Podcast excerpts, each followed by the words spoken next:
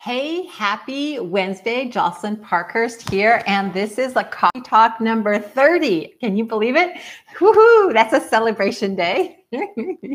um, and my question for today is you know, what do you do when things just seem to keep stacking, right? Especially if they're stacking in the way that is just making more stress rather than stacking in the way of, you know, all the good stuff. But you know, really the key for that is while the bad stuff might be stacking, the good stuff is stacking too. It's just a matter of changing focus. But to go back to the negative stacking, um, and and where it can take our minds to is that we start feeling like, you know, why is this thing happening? Why is this thing happening to me? Why is this? A, oh my gosh, it's another thing. the weather's still bad.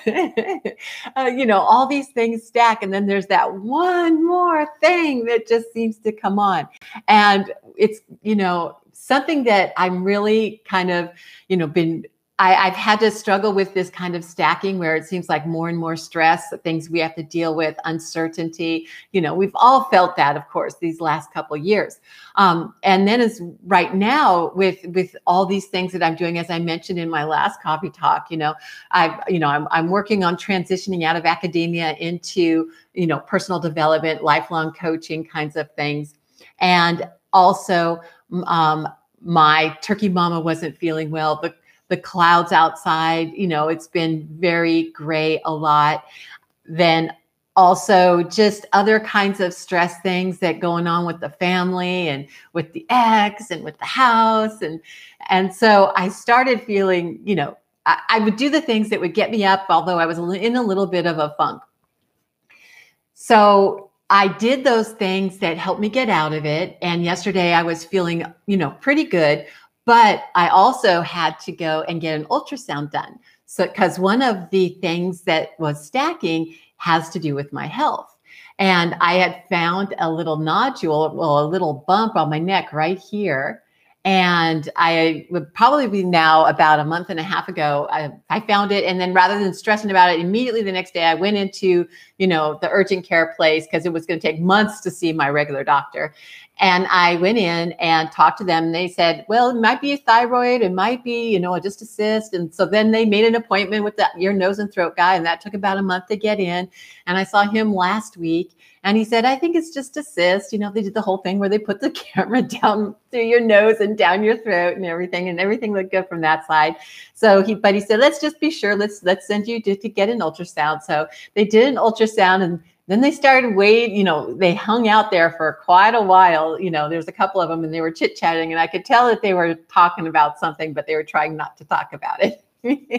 and so then my doctor called me boom immediately last night and said hey you know there it is a nodule on the thyroid um, uh, that's you know a, a thyroid nodule um, and i'm gonna you're gonna i'm gonna have you go in and get a biopsy so i'm in this in between place where you know it is i know that it's not just a cyst it is a, a thyroid nodule but i did my research. It's fairly common and very rarely is it cancerous. So but your mind your mind goes to places that is the worst case scenario. But that goes back to our focus. What are we going to focus on? Where as tony robbins says where focus goes energy flows immediately I started working on doing things that would move me away from the fear side of the situation and into feeling more like I had at least control over where I was, how I was going to deal with it through my mind. So I sat down and I did some active meditation, sending healing energy to myself. And then later on, I did a quiet meditation doing the same thing. I have a little rose quartz thing I can hold. And I just was putting it there, pulling out negative energy, putting in all positive healing energy. And putting myself in my mind in a beautiful state and, and accepting the healing energy from the universe. Now, who knows, right? We can all have different beliefs about stuff, but why not believe the good stuff, right? so, in doing that this morning, you know, I will say that last night it was a little hard getting to sleep. Sometimes I have those nights anywheres, anyways, where the thoughts just go around and around in your in the head right i'm sure that you've been there too The thought you're laying down, you know, and the thoughts are just going and going. it's like, how do you stop them? Uh, I will start to do. I will start to do my my active meditation phrase over and over again in my head, or I'll breathe. I'll do the four count breathe. Breathe in for four count, hold for four count, exhale for four count. Um, I will work at doing things that try to take my mind off of whatever it is that is cycling through my head. Um, and and I just sat there sending healing thoughts to myself, just healing thoughts. Uh, and then eventually, since I wasn't, it was you know about an hour and a half in, and I still wasn't asleep. I got up and I just I just decided to distract my game, my my brain by playing um, Spider Solitaire, and I won a game. So after that, I was starting to feel pretty sleepy, and I laid down, and indeed, I went to sleep, and I slept fairly well. Got up a couple times, but immediately went back to sleep. So, but when I woke up this morning, I just started sending gratitude out. And uh, my, I was, I felt so good this morning, even though there's still that uncertainty, right? There's still that, that the part that I can't do anything about until after the biopsy, the uncertainty of where I'm at is, is there. But how I deal with that is totally up to me. So I can what what it made me do is, and this gets to my my study this morning that I did. I, I picked up a video from Dean Graziosi, um, and it was um, secret three secrets to destroy laziness and procrastination.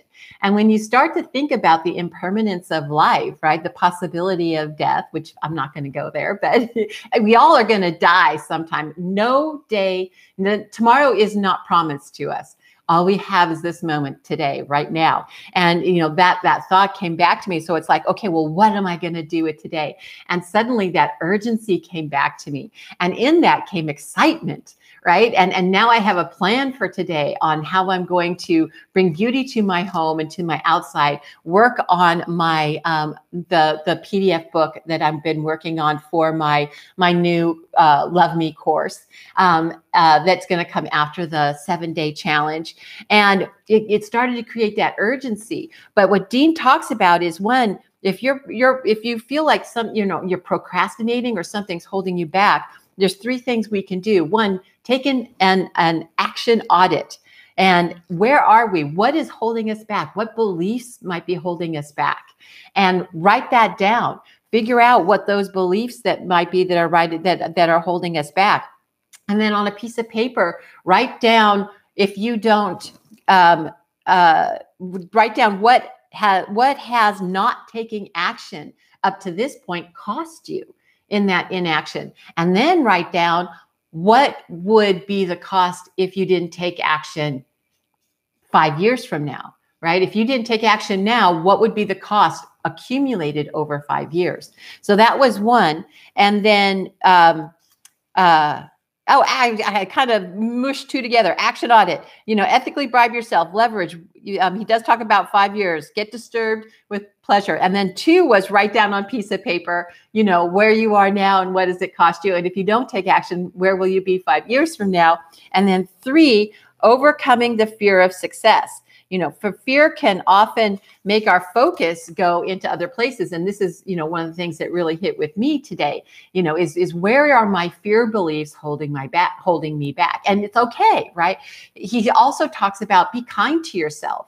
Don't beat yourself up if you you know have been in a place where you haven't been your best self, where you haven't been in a peak state, where you might not have, you know, been accomplishing all the goals that you wanted to achieve in the moment. And, you know, that's okay. It's okay for us to be in these moments. Our lives kind of go up and down. And sometimes we're at that peak state, sometimes we're down. And the key is, is when we're when we're heading downwards is to get ourselves back up again quicker. And that's having those tools in our toolkit. And one thing we can ask ourselves is what tools do we have? When I started going through my my separation last year, I thought about that a lot. What tools do I have in my toolkit and how can I get more tools? And so this last year and a half has really been about putting more tools in my toolkit for me to be able to bring myself out of the the, the slumps or the funks or the downward movement faster, quicker, um, and more effectively. And that's what I've been able to do.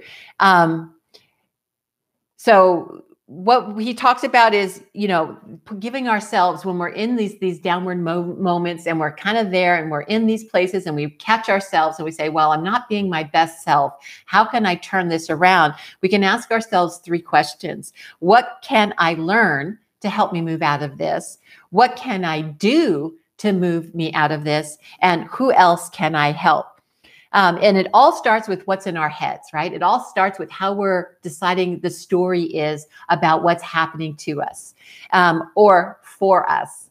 And we can't control the outside circumstances. We can only control our minds. Like I can't control when I'm going to get the appointment to get the biopsy to get more information to have a better understanding. I have to live in uncertainty. I can't control that, but I can control how I decide to use it. And so, you know, what can I learn? I learned what I could the most that getting thyroid nodules is fairly common, especially for women my age. I'm 58. Um, what can I do? I can eat the best that I can for my health to put myself more in an alkali- alkaline state so that my body is healthier and more able to heal itself. Um, and what who else can i help anybody else that goes through this same thing. And I know that there are people out there, it may not be a thyroid, but it's any time where we have a, a, a, diagnosis and there's uncertainty. We don't know what's going on. And our minds can go crazy and spiral and loop, and we can live in fear. Um, I actually had a friend who had this exact same thing happen to her, and she was very fear, fearful for a few for a time. Um, we talked, and then we, you know, she meditated, and she was able to put herself into a better place but I so understand that uncertainty and the fear that comes up with it. But at the same time, if we put enough tools in our toolbox, we have those then to rely on to be able to pull them out. And our friends are can be some of those tools too. So that is my quick hit. You know, I so understand when fear wants to take over and you've got those thoughts going over, especially at night. Um, in my free seven day Own Your Thoughts challenge, I bring tools to that toolkit. So I hope you will join me. It's in the description, the link for it. And be sure to hit the subscribe button and the like button for the for for here um, and celebrate life and soar free.